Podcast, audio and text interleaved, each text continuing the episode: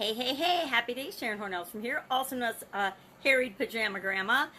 Down to the wire, let's talk about this expression. What the heck does the expression down to the wire mean, and how can you use it to grow and supersize your business?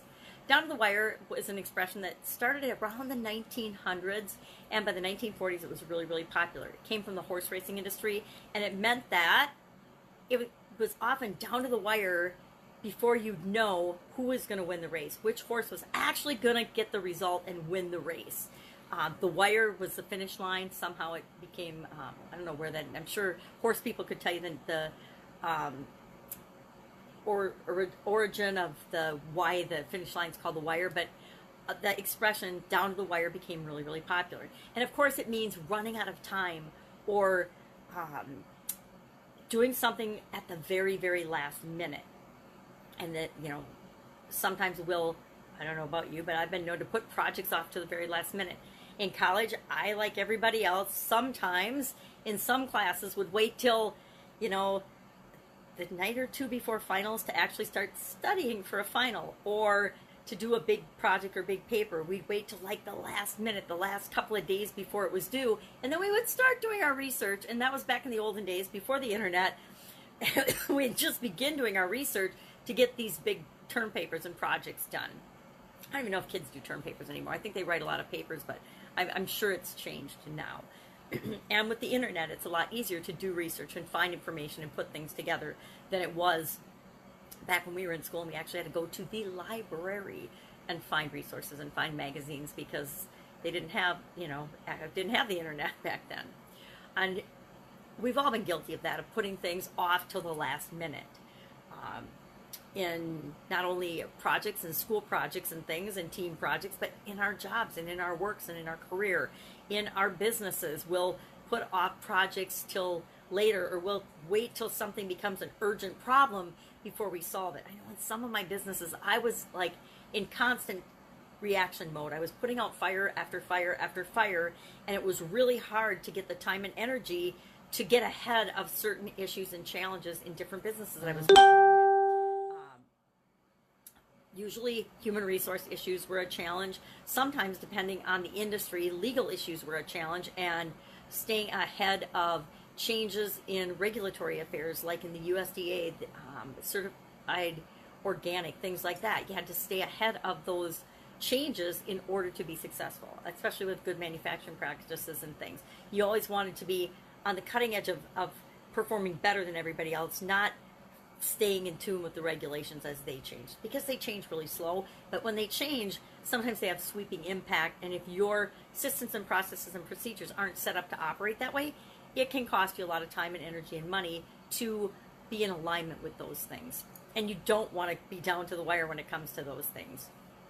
Um, so how do you avoid it being down to the wire? How do you avoid you know finding yourself running out of time or money or other resources uh, by by planning, by having a plan, and of course, we our best laid plans are not going to always work out. We know that. We know we have to be flexible and and especially in this day and age of, of ever increasing speed of change, we have to be able to respond and change on a dime.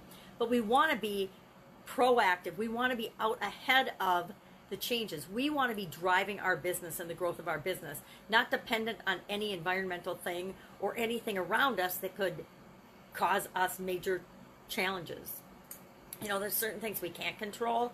We all have the same amount of time. We can control how resourceful we are. We can control how we spend that uh, time that we have and what we prioritize and what we plan to put our attention on. And if we're doing a little bit every day to move us toward our end goal, We'll get there. I guarantee we'll get there.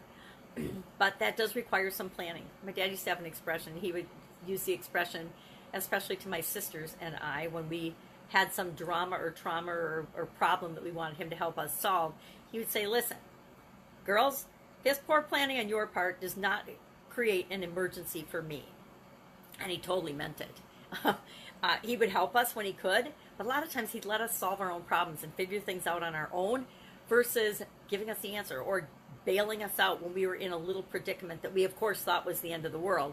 He would say, you know what, it's the five P's, girls, and we all knew what he meant. It meant just because we dug our own hole didn't mean it was an emergency that he had to help us out of. It was something that we would we have to get creative and resourceful and figure out on our own. And I really value that because had he not taught me that, I'm sure I probably couldn't have lasted in corporate America for over a quarter century, much less start and run several of my own businesses. So planning, very important, but you know, we're still going to make mistakes. We're still going to have to be flexible and know that things are going to come up along the way, but we don't have to leave things down to the wire. And one other thing about thinking and believing things are down to the wire, a lot of things that don't happen in our businesses and in our life are for a reason. And a missed opportunity, a missed deadline, one failure does not really matter in the overall scheme of our business growth and our life.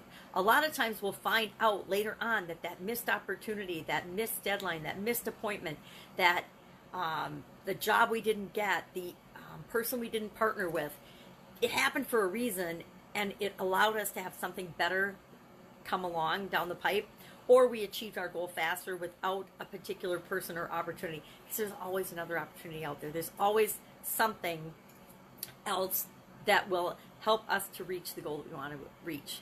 So we're never really down to the wire unless it comes to things that other people are judging us for like grades and projects and you know raises and things like that but when we're out and we're creating our own change in the world and building our own business and supersizing our own business, we get to decide what opportunities are for us. We get to decide what the deadlines are.